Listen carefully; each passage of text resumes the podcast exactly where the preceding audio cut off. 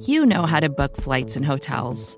All you're missing is a tool to help you plan that unbelievable travel experience. That's why you need Viator. Book guided tours, excursions, and more in one place. There are over 300,000 travel experiences to choose from, so you can find something for everyone. And Viator offers free cancellation and 24 7 customer support for worry free travel. Download the Viator app now and use code Viator10 for 10% off your first booking in the app. Find travel experiences for you. Do more with Viator.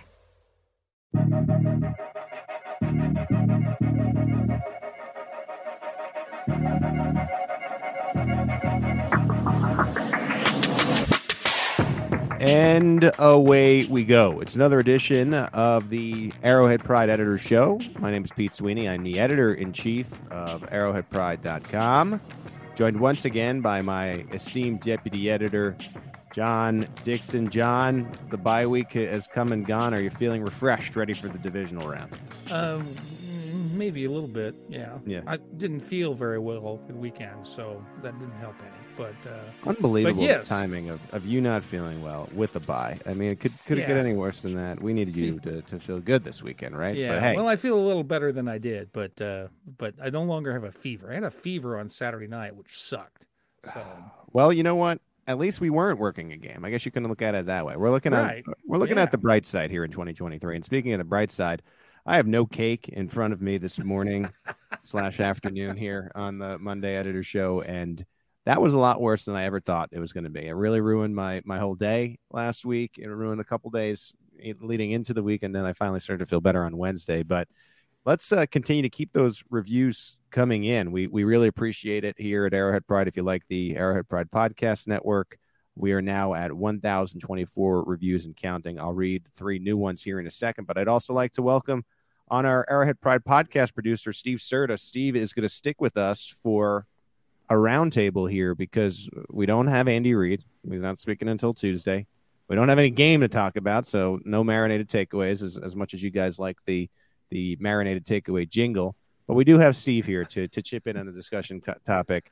And I, I guarantee, Steve, that you are going to disagree with, with something that I say. There's there's no doubt about it. You are you forever a contra- contrarian.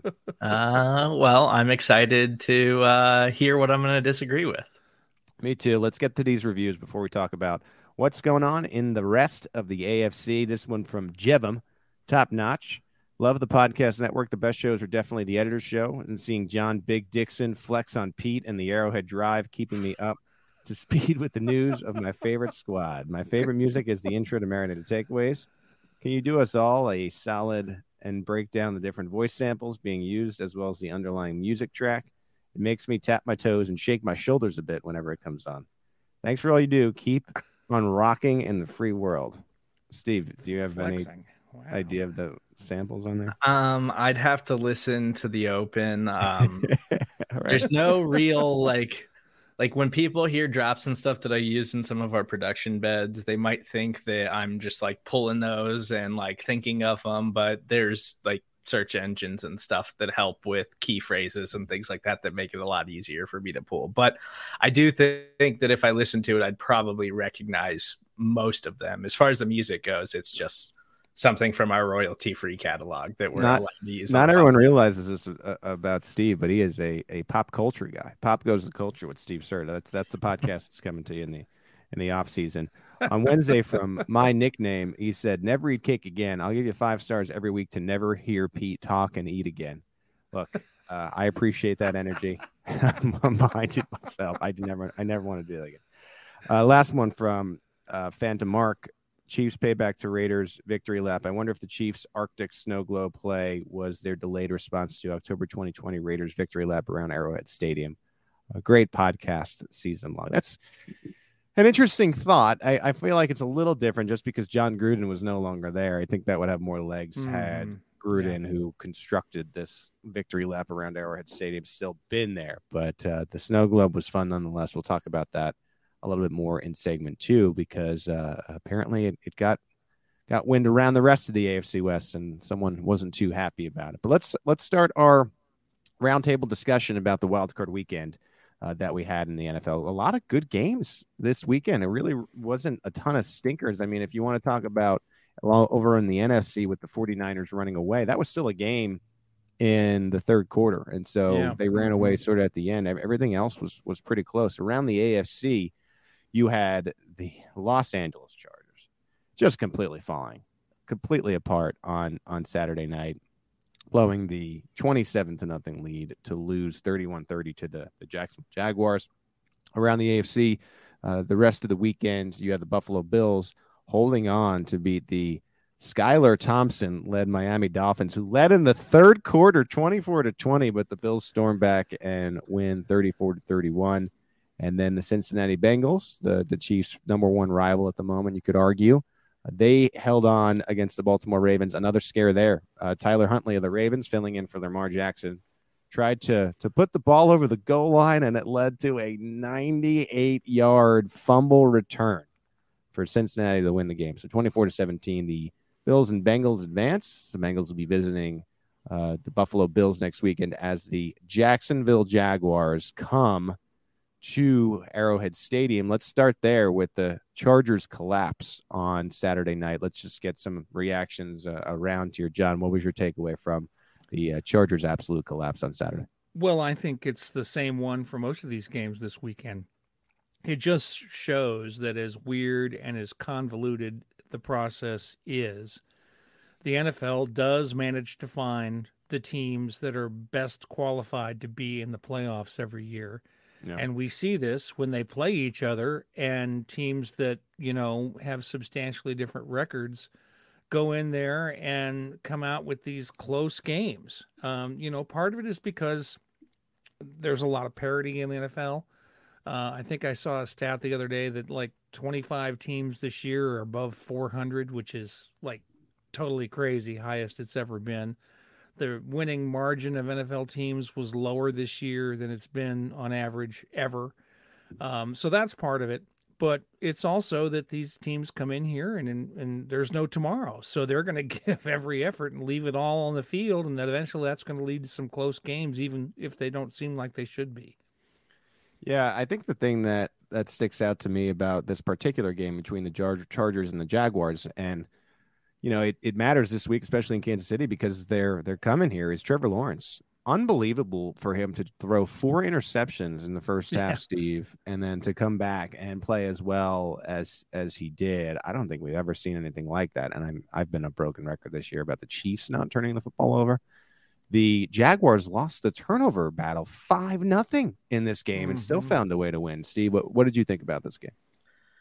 Well, full transparency on this one. Yeah, we were off on Saturday, basically, with no Chiefs game. So I had some pops, some brewskis on Saturday evening, and uh, may have fallen asleep when uh, the Chargers were up twenty-seven to nothing in this game, and then woke up woke up about twelve thirty. Uh, saw the Chargers collapse. I did go back and rewatch the second half of the game. But it, it, felt like you could just everyone saw this coming right yeah. like we were talking about the game uh, ahead of wildcard weekend and it just felt like you could see this coming from the chargers now i didn't see 20 uh, being up 27 to nothing mm-hmm, with trevor lawrence right. throwing four first half interceptions and then creating this incredible comeback but it just speaks to where the jaguars are right now like trevor lawrence since they played the chiefs in mid-november the Jags are on a run. Like they've won seven yeah. out of eight games. Trevor Lawrence has been playing like he is a special quarterback talent in the NFL. And Doug Pederson is out here saying, I'm one of the five best coaches in football, and mm-hmm. they're playing like it right now. So I felt like you could just totally see this collapse coming from the Chargers, even though it was in a way that was even more unpredictable than I could have possibly imagined. Yeah, I look at this game and I look at the Chargers now, and I thought Brandon Staley was safe making the playoffs, but this was just a monumental mm, collapse. Mm, yeah. The the rumblings that have come out from the newsbreakers and the insiders is that he, he remains safe. So I think we're going to get at least another year of Staley, but this is tough on on Justin Herbert's record. I, I think the the big knock on Herbert is he's never been able to win a playoff game. Before this year was make the playoffs. They finally make the playoffs, and here you have uh, Trevor Lawrence storming back in the second half and I and uh, you know as we turn the, the page here because this leads the Jaguars coming to Kansas City man, I heard a lot of Chiefs fans saying, you know, we just want the Chargers out, and and you know, we don't want to play them a third time. And I I, I get all that, but I I think we're not giving the Jacksonville Jaguars' ability to stun the world enough credit. Not to say that I think that's necessarily going to happen, but I think this is going to be a tough game for Kansas City. I really do. They played in week 10, but this is for before the Jaguars were really on a roll. If you remember in that game, the Chiefs won 27 to 17. Yes, it was a 10 point win, but the Chiefs maintained control. It's a well balanced effort by the Chiefs where mm-hmm. they were running mm-hmm. the football yeah. a lot. They were uh, passing, they were spreading the ball around. And so you wonder how much you can take from that game. This was also the game where Kadarius Toney had his first touchdown of his career. You saw Juju Smith Schuster go down. We'll see if there's any re- revenge built in for the safety Cisco. But I, I just don't know how much you can take from one single game that happened so long ago. And the, the, the Jaguars, who are now in, in a sense just playing with house money because this season's been above and beyond a, a success, winning the sure. AFC yeah. South, and now you've advanced to the, uh, the round where there's only eight teams left. Um, I just sense that this is going to be a lot tougher game than maybe people were giving it credit for. Not to say that you should have preferred the Chargers. I get all the people that didn't want to see the division team for for a third game, but I I don't think we should be sleeping on, on Jacksonville, John. I agree, and of course, you know the point I just made was that all these teams are going to be good, and all these teams should be considered uh, tough outs, and uh, that certainly should be applied to the Jaguars you know, Doug Pederson is Andy Reid disciple who went on to another team and went to the Super Bowl and won it. You know, this is a guy with real credentials, and he's done a good job this year of turning things around in Jacksonville. I'm sure he feels he could have done better, but he won the division. And the way the NFL has figured this out, winning the division gets you to, you know, uh, into a good spot in the playoffs. So, um, I, I just think this is a this is going to be a tough game for the Chiefs to get through. I think it's one they can win, but uh, you know I don't think this is going to be a laugher. I really don't. I don't think we're going to see many of those this year. We'll be previewing and breaking down Jaguars and Chiefs all week long. But your initial thoughts, Steve, on on the Chiefs hosting Jacksonville for this divisional round game? Well, I do agree with the logic that like you'd rather play Jacksonville yeah. than the Chargers. Mm-hmm. E- even with Jacksonville still on this run, like they're still an extremely young team. They're still a high variance team, as we saw in the first half compared to the second half. Mm. But they are talented and they've got young playmakers. Uh, yeah on defense and on offense now. And th- this team, Jacksonville, is going to be good here in the next couple of years as long as they continue to draft well. They're adding Calvin Ridley as a weapon next year for Trevor Lawrence, who's going who's a fantastic wide receiver who's been suspended all year. And and so everything's looking really good for Jacksonville. I just think that this matchup is the true test for the Chiefs where we talk about that you know, they play down to their competition level. Well, all of a sudden, this team can hang with Kansas yeah. City. Like th- this isn't a team that you can look at like you did in the middle of November and say we can have an average game and, and still walk out of here with a win. But I think the Chiefs are aware of that. This is the yeah. divisional round. This is the playoffs. Like mm-hmm. we're not yeah. playing games anymore. This is what we've been working for all season. So I don't think there should be much worry to the Chiefs like overlooking the Jags and getting stunned or something like that. I think they're going to be ready to go, and I think they know everything that Trevor's bringing to the table and everything that Doug's bringing to the table. So I'm still pretty confident in the Chiefs, even though the Jags are rolling right now. When you are down 27 nothing and then 27 7 at half, and and just the the ability to turn around, I, I, think that's something to remember. And and you know, this is on both sides, but for Kansas City, they went through a, a historical collapse themselves last year, and now you have the Jaguars team coming in. You know, if the Chiefs are able to go up 14, 21 points, they know for a lot of reasons that you should not take your foot off the, yeah. the gas when it comes to, to defeating Jacksonville. I, I like the point that you mentioned, Steve, about these young players that Jacksonville have. You've you've basically had three or four of these guys have quiet breakout seasons in Evan Engram at the, the end of the year. Yep. Christian Kirk, who we made fun of right? What are the Jacksonville Jaguars doing? At 1,100 yards this year and has been so reliable. Zay Jones has been really good. Travis Etienne. So even though these aren't maybe necessarily nationally known names quite yet, I, I do believe they have the firepower to stick with the Chiefs, and we'll see how that plays out at Arrowhead. Come Saturday afternoon, the announcement is Saturday afternoon that the Chiefs will kick off the, the divisional weekend with that first early game. John, I know we uh, we love an early game At Arrowhead Pride. Not to say that not to say that that's at, at, at noon, but uh, I do like 3:30 over the night. Yeah. The night game. And and speaking of the rest of the weekend, we have the the Bills and Bengals on the other side on on Sunday. Uh, they both survived close calls this weekend, but I, I, think the bigger takeaway, John, if you're a Chiefs fan, is this is sort of what we expected: the Bills and Bengals to to win their games, and now they get to mm-hmm. to beat up on each other. I, I think this is just a, a, good scenario for Kansas City where you're not going to have to play one of these teams because they're going to knock each other out. I think most Chiefs fans would rather have the Chiefs play the Bengals uh, mm-hmm. if the Chiefs survive that far. Just you know, there's a revenge factor from last year.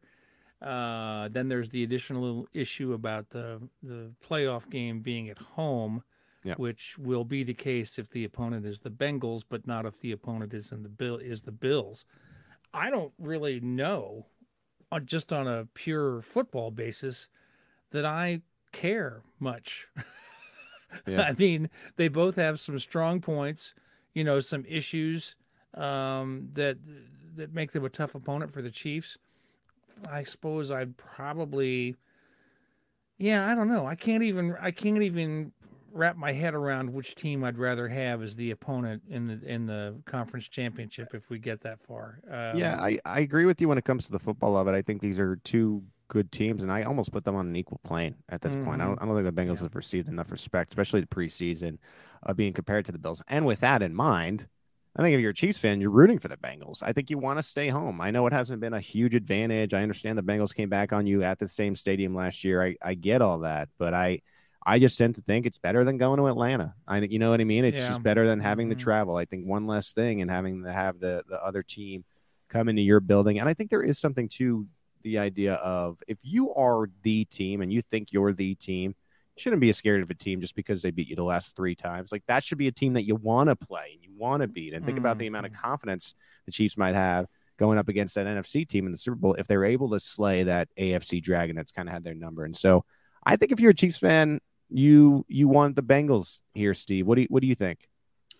Yeah, I think what you said about staying home versus traveling to Atlanta is is the big thing here and you know they both come with things that can give the Chiefs problems. I would probably take overall the Bengals uh, wide receivers and skill position players over the Bills even though they have you know Diggs and Dawson Knox had a big game. I just think that Ja'Marr Chase and Tee Higgins are are just such good NFL players. But both of these teams, and uh, this is something that Nate Christensen pointed out on Twitter, our contributor here at Arrowhead Pride, and it was something I was thinking about last night. Both the Bills and the Bengals have some injuries right now that mm-hmm. could be mm-hmm. really concerning for them moving forward. And yeah, the Bills, they lost Von Miller for the season and they're hoping to get Micah Hyde back. Their secondary really hasn't been the same down the stretch uh, without Micah Hyde back there, who's been a really good safety. Jordan Poyer's been really banged up all season, and Tre'Davious White's still trying to get back to what he was before his ACL tear. And then the Bengals' offensive line, which was supposed to be better this season, was for most of the season compared to last year, is all of a sudden falling apart. Like yeah. not too dissimilar from uh, the Chiefs uh, a couple years ago in the Super Bowl against the Bucks. Like they lost La'el Collins in the final couple of weeks of the season. Uh, starting guard Alex Cappa didn't even play in Sunday night's game. And now uh, their other offensive lineman, Jonah Williams, has a dislocated kneecap and could be in question moving forward. Like their offensive line's all of a sudden falling apart and could be a huge issue for them. So it, when it comes to, you know, do I want the Bills or the Bengals? It's probably the Bengals right now. If the Chiefs defense yeah. continues this run that they've been on over the last month or so, I think I'd rather go mm-hmm. up against that offensive line. Yeah, and and just the idea of how well L'Jarius Sneed has been playing, and and I mean, I I think there would be cases where Chase got him, but I I still feel I think better about that this year than maybe I would have last year. Right? It just seems like L'Jarius Sneed has taken that next step to not make the the All Pro team. We'll get into All Pros after the break. But I, I just like the the Chiefs' ability to stay home. I just think that's such, such a valuable point. And when the Bills and Bengals are, are sort of the same when it comes to elite contenders, I just think that that, that makes the the most sense there.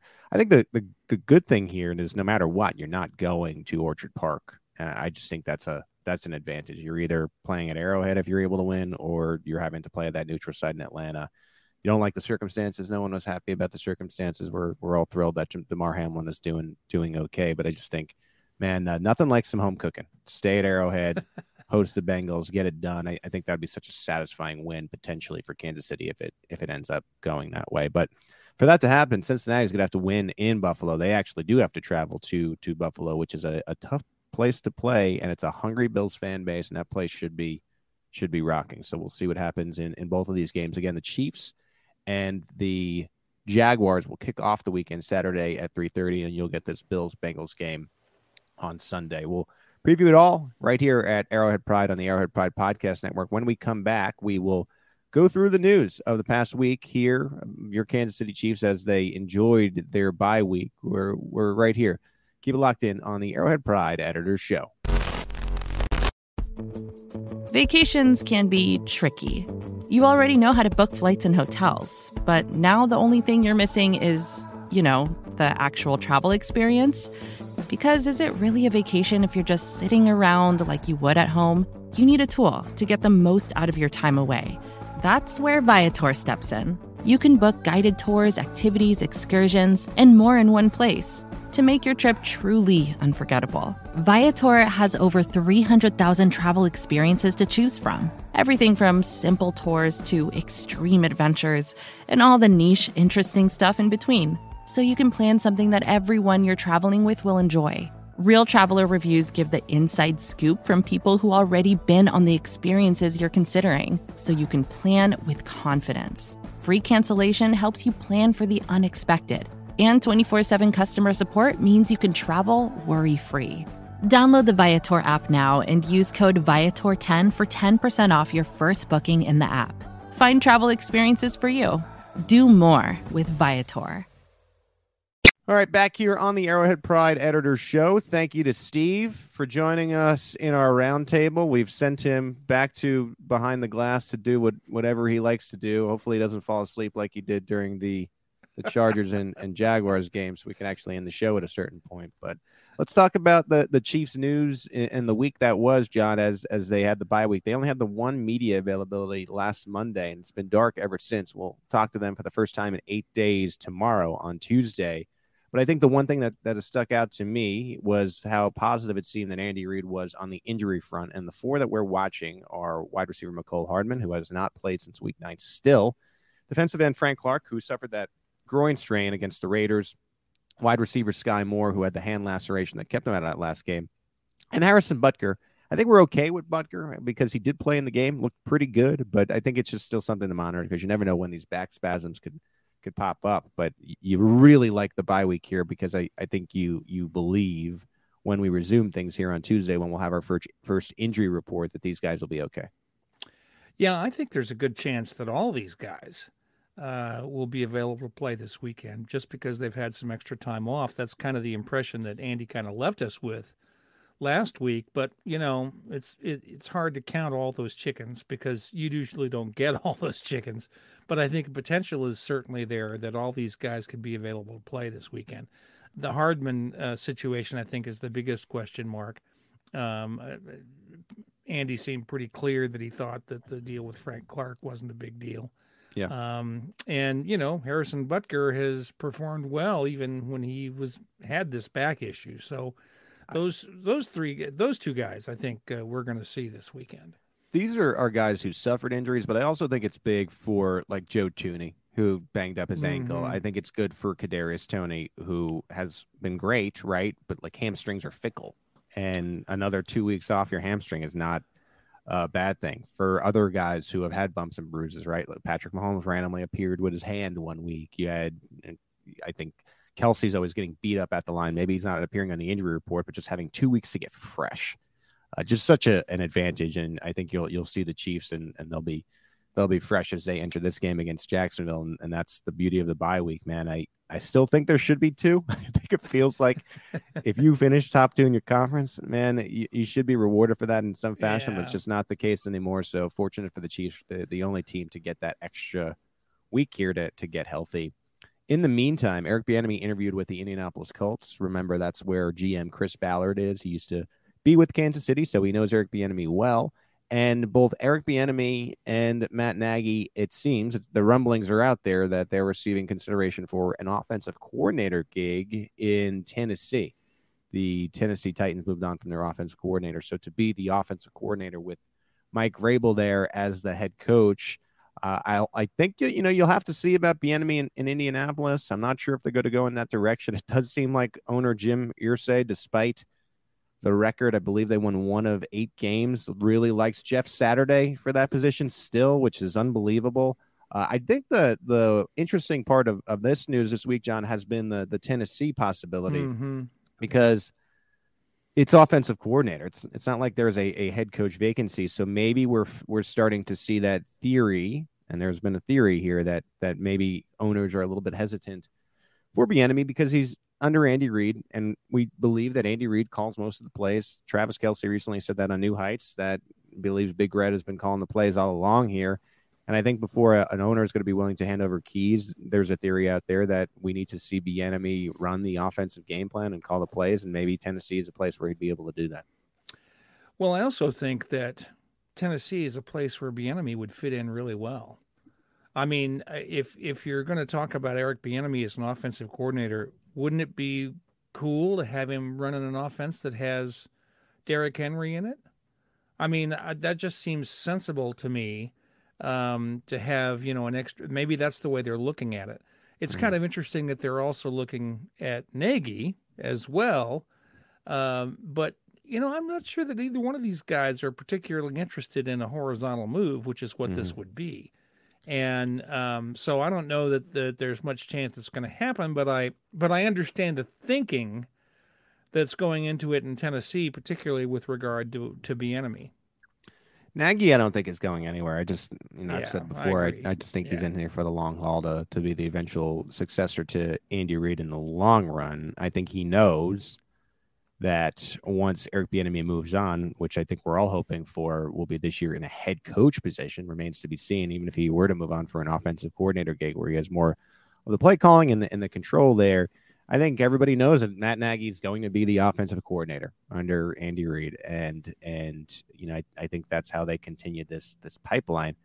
We'll see what happens. Uh, Eric Bieniemy in the past has shown uh, disinterest and not really being all that intrigued by going to a college head coaching job. He has not been intrigued by making a move like this, John, as you described, lateral. But the the, the fact is, is his contract is up at the end of this year. Uh, Mhm. that's why he is able to potentially interview for this offensive coordinator gig. And I, I've always gotten the feeling that this was going to be the last year of Bieniemy with the Chiefs. You know, I, I think we've all, all kind of felt that. And, and so, again, if he's not going to have a, a job here, you hope that it, it's with a, a good program in a And we're- Tennessee. a I, place where he fits, you know, where it makes from sense a- for him to be there. Yeah. from afar too like i really like mike Vrabel. i think the defensive game plans he comes up against with the chiefs are Mhm. annoying i'm surprised more people don't repeat them right like, like i think that's a, a good team and to to go to now you wonder about the quarterback position but it is very running back heavy which i i Right. think you're right john i think that would be an interesting ship to take over if you're Eric Bieniemy. We'll see how it all plays out. Four Chiefs were named as 2022 Associated Press First Team All Pros. They were Patrick Mahomes, Travis Kelce, Chris Jones, and don't tell Dustin, but Tommy Townsend got a first pro, first first team All Pro nod. Uh, The Chiefs also had two second teamers, Joe Thuney at left guard, and then Creed Humphrey. No love for L'Jarius Sneed, John. No love for Juan Thornhill, who guaranteed it. No love for Nick Bolton, who was second in the league in tackles. So a couple snubs there, I thought, but I, I think good to see six six Chiefs is a lot to to appear Yeah. on the All Pro list. Yeah, that's not a bad haul uh, under the circumstances that exist. I mean, I, you make a, a good argument for players, especially I think for Nick Bolton. Um, it's interesting to me that he's not getting more love from around the league than he is, but um, you know, I think that's going to come. People are going to figure that out eventually. That uh, that he is an amazing player, and I think there's going to he's going to be an All Pro at some point in the future. I don't think there's any question about that in my mind. And so, um, yeah, you know, there's a couple of snubs there, but not a bad haul uh, for a team that you know most people thought wouldn't even make the playoffs this year. yeah, seriously. Uh, speaking of the accolades, uh, Jerick McKinnon, a, a part time player and part of a committee here in Kansas City, has been named the AFC Offensive Player of the Month for December and January of 2022 over the the six games. Just a a tremendous stretch for McKinnon. Nine total touchdowns, uh, receiving touchdown every single game. He was the first running back since 1970 with a scoring reception in at least five straight games. The final stat line for December, January over the six games 33 rushes for 142 yards, one rushing touchdown, 27 catches for 274 yards, and eight touchdowns through the air. Just an incredible run for Jerick McKinnon. And I think he will be a weapon that Andy returns turns to in the playoffs. Yeah, I agree. And as you've pointed out, I think in the article that you were quoting there, uh, this is for a rotational player. This isn't a starter. This isn't, you know, some guy that the Chiefs went into the season thinking they were going to depend upon. Well, maybe they did, but they weren't talking about it. but yeah. uh, but this is a, a, rotational player who's coming in on third downs, and he's making a big difference on this team, just like he did a year ago. Uh, he was a lot of people felt that he was showed himself to be the best back on the team during the postseason last year. I, I I think that there were a few good plays that made people yeah. feel that way, and they maybe overstated their opinions a little. But certainly, he's been terrific um, in December and January, and I think he certainly deserved this award. Yeah, uh, incredible. I I wonder what it's going to mean for him. He's basically having this extreme NFL breakout at the end of the year, in which he's 30 years old.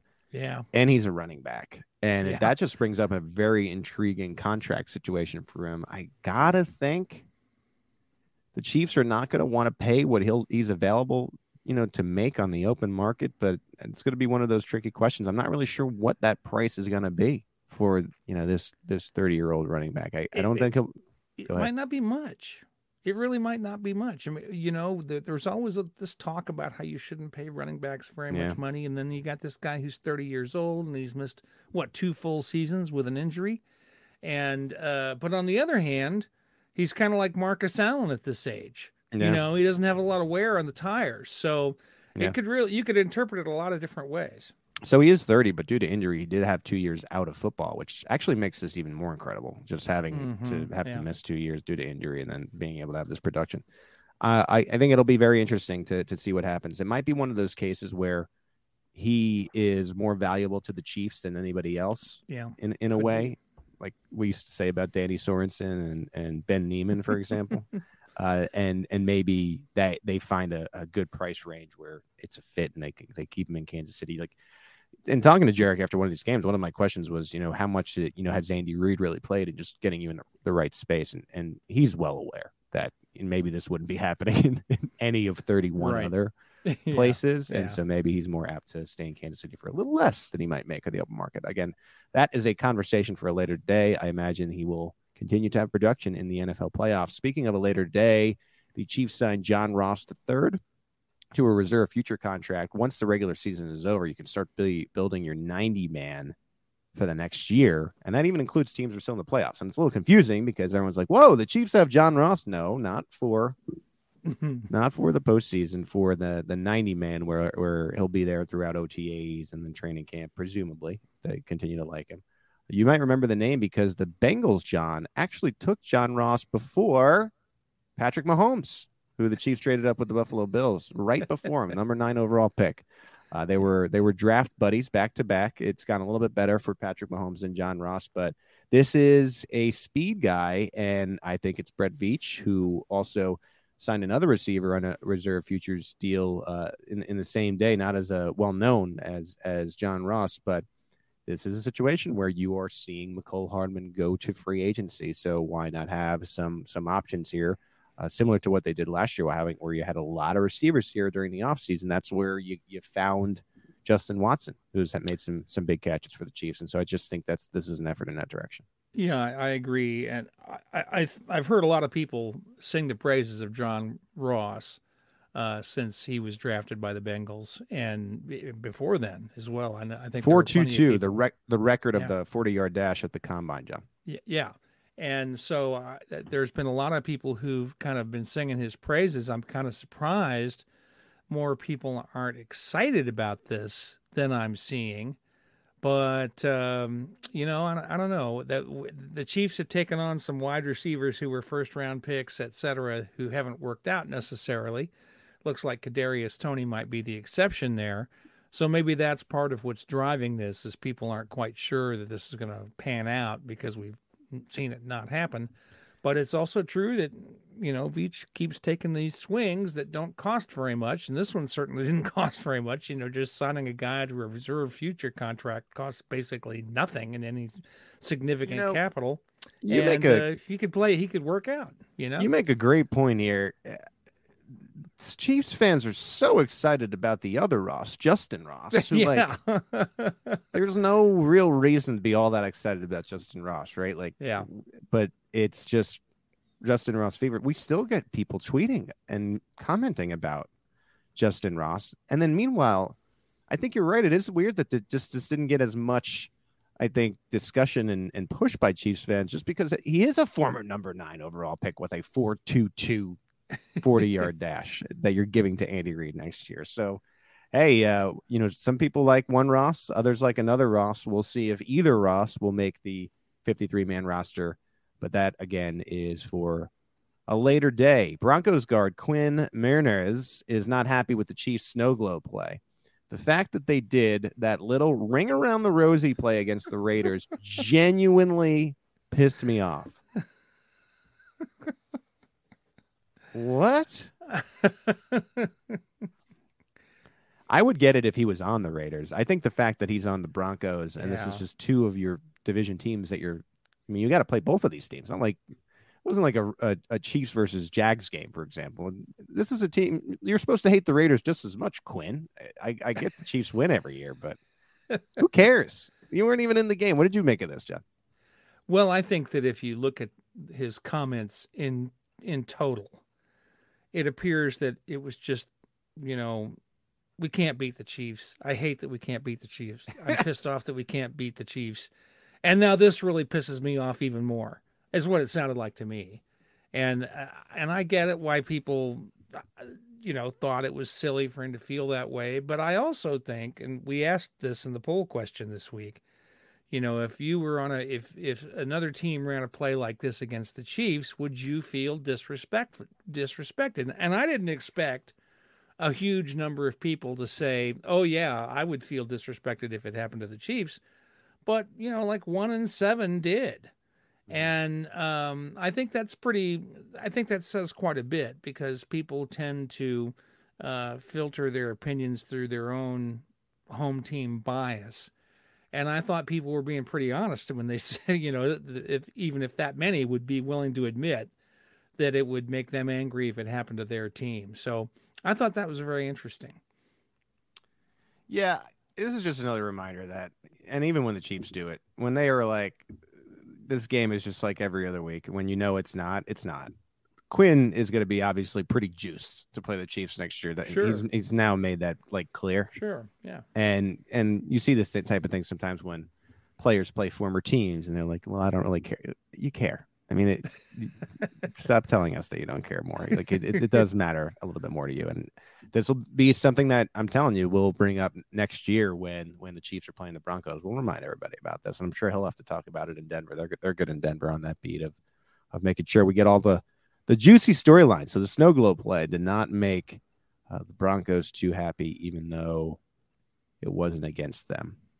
All right, we have the the 2023 opponent list uh, that came out this week because um, once the regular season is over, you can lock in the opponents. John, you uh, you went out on a limb here and said that the the schedule, the opposing teams are pretty average. So you get the AFC West. You play the Bills, Bears, Bengals, Lions, Dolphins, and Eagles at home. And then away, you get the Packers, Jaguars, Vikings, Patriots, and then the New York Jets. What was your raw reaction, John, to this?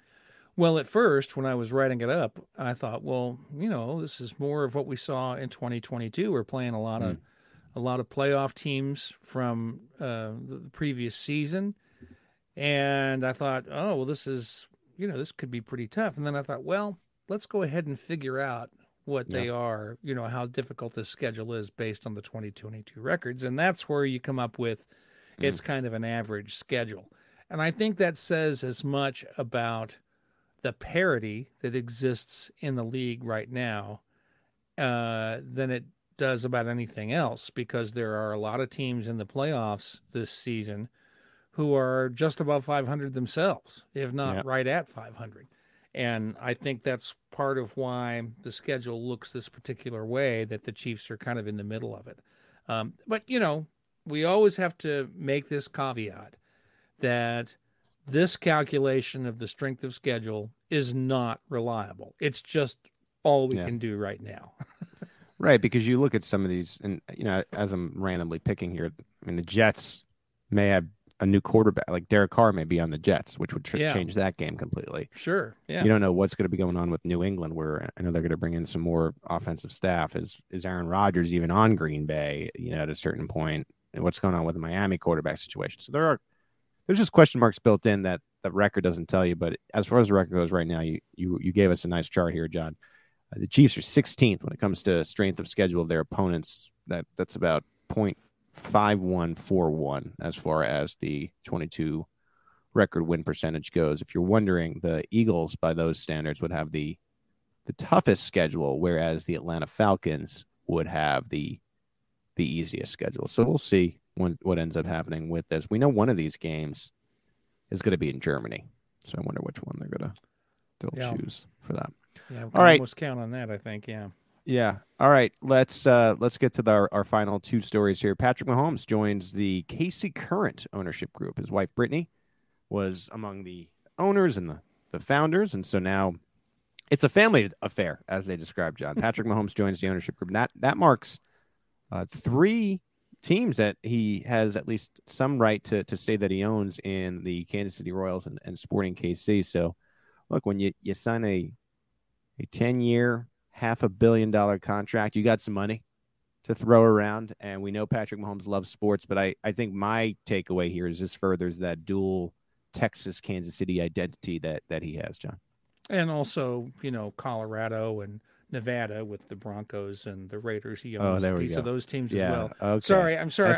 I saw so many people making that joke on Twitter. I, see- had to yeah. I had to bring it I up. I see what you're doing. Yeah. Okay.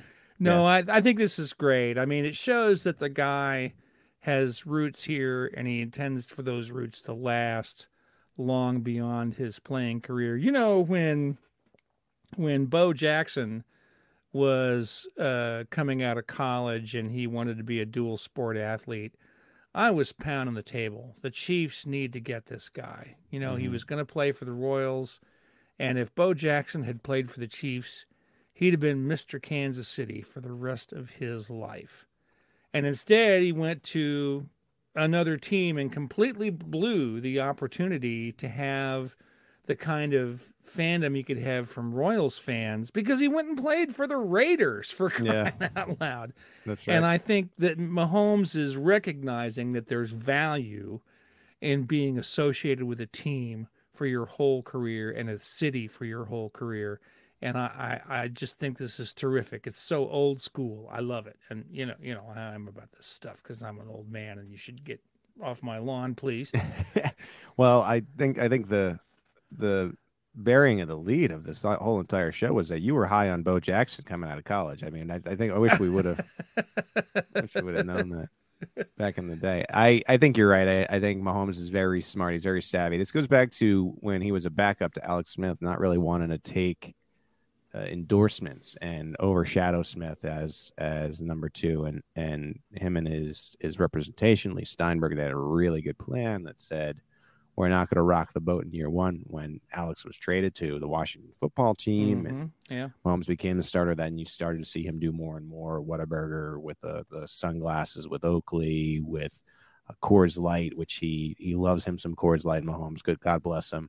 Um, and you you know now you see him everywhere, and I, I just think that was the right way to go about it. And it's just that savviness of building your brand, and and again he he's done a really nice job, and this just adds to it, right? He's he's Mr. Kansas City as he joins the the current ownership group. I got to get out to a current game. They look pretty fun. I have not been able to do it yet, and they're building that really nice facility. So I, at some point here, I will make my way out to the KC current game, who's now owned by Mahomes. Uh, speaking of Mahomes, he also won the Walter Payton NFL Man of the Year Charity Challenge what was most interesting to me about this story, John, is the Chiefs have done this three years in a row. It doesn't matter who their yeah. their candidate is. Uh, Kansas City voted Tyrann Mathieu uh, as the the charity challenge winner last year, and and the year before that it was Travis Kelce. So speaking of of an AFC title game streak, John, it's the charity challenge streak in Kansas City where uh, Chiefs fans by voting on Twitter have raised twenty five thousand for each of these guys. Pretty cool. Pretty cool for Kansas City. Well, not only three in a row, but four of, of the eight that have existed. The first mm. one was won by Eric Berry after the 2015 season, I think it was. Yep. I'd have to go back and look at it, but because it's not open in front of me. But um, yeah, it's kind of amazing, um, and and I, and it's it doesn't really make a lot of sense because you know Kansas City's a small market compared to a yeah. lot of these markets. If it's just about fandom uh, of the of the team's fans, then where is all this coming from? Uh, right. You know, it's easy to see why Mahomes would win it because, you know, this guy is the face of the league on so many different levels. But Tyrann Mathieu, you know, uh, Travis Kelce is certainly a fantastic player, but I'm not sure that he's the face of the league quite like Patrick. Um, so it's it's kind of amazing that it's happening, and and I love it that it's happening. That the yeah. the Chiefs have um, this ability to get people to move their feet and make things happen for them on social media. I'm wondering this, and I tweeted this out, John, and the answer is no. Has there ever been a player to win the Walter Payton NFL Man of the Year award? And let's be clear, he's won the charity challenge. Now we get to see if right. he'll be a yeah. finalist and win. But Walter Payton Man of the Year, MVP, Super Bowl MVP, and Lombardi Trophy, the NFL EGOT. Has there ever been a player to do it? The answer is no. So Mahomes has a chance to do that this year. I don't know if they'll pick Mahomes, but I, I think he's certainly done enough in the community and raised enough money mm-hmm. with this mm-hmm. 50 in, yeah. in Mahomes Foundation to have that part of it. It seems like, yes, sometimes he gets a little spicy between the white lines with his flexing and his yelling, but largely he's very, very nice sportsman when it comes to being at the podium. Never disparages anybody else. I think he's a really likable guy. He's never really changed uh, as he's become one of the more famous athletes in the world. And so, we will see if that translates to the committee voting him to be the the man of the year. But that would certainly be cool, and I, I believe that would put the Chiefs standing alone as the most men of the year. Mm. Uh, as, Actually, as they're franchise. there now. They're there now. They've had five, and the, no other team has had more than four. So oh, they're they're there. I thought Chicago. Am I am I am I getting that yeah, wrong? I, I looked it up because I was. Okay. I, this is something I wanted to know when oh, I was working on that story. So I I, you know, you know how I am. I put all that stuff in a table and sorted it, and then you know, I love it. I knew what. The well, there you go. Well, they can extend so, their lead then. That, exactly. That'd be even better. Yeah, exactly. All right. Well, like we said, a little bit of an abbreviated show today because there was no game, so no marinated takeaways, and and we're waiting to see all, all weekend who the Chiefs were playing. It'll be Jaguars. They'll play on Saturday at 3:30 p.m. So we'll, we'll keep you updated at arrowheadpride.com. We'll get our first injury report of the week. It'll be a day earlier. Can't get away from these Saturday games, John everything's a day earlier again. Yeah, so we'll start on Tuesday. We'll hear from all the the the Chiefs and Andy Reid, and we'll get the injury report. We'll get this thing going. I I, I like the Saturday game. Do you like it, John? Yeah, it's, it's okay. It's it's been a nice change at the end of the the season for things to be in a little bit different rhythm, you know. So, uh, but I, I don't know that I'd well. I, I like I like that we get the game over and then we can kind of just sit back and relax yeah. and, and, and yeah. enjoy the, the Sunday of football. But anyway, uh, hope you enjoyed the show. Keep it locked in at arrowheadpride.com, not only on our website, as I just described, but also right here on the Arrowhead Pride Podcast Network. We'll get you ready for what will be the, the Chiefs' first playoff game of the 2022 23 season. And, uh, and again, if you like the editor show and you like the Arrowhead Pride Podcast Network, please leave us a rating and a review. There will be no cake contests anytime soon. So now it's just it's a it's got to be a source of pride for you to, we'll to want to hear you. Of something else to do when we get to 2000, won't we? Oh man, I you know I, it won't be anything like the the cake situation. Thank you for okay. thank right. you to Steven Serta for for producing this bad boy and coming on for a roundtable. Thank you to John Dixon for joining me. This has been uh, another edition of the Arrowhead Pride Editor Show. I'm Pete Sweeney. Have a great day.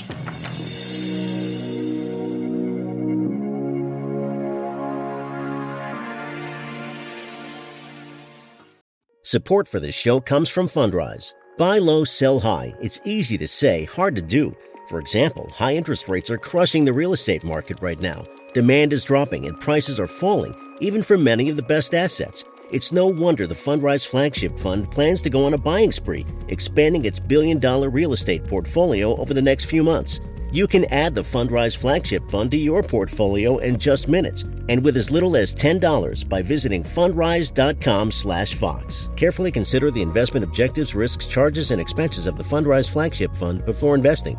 This and other information can be found in the fund's prospectus at fundrise.com/flagship. This is a paid advertisement.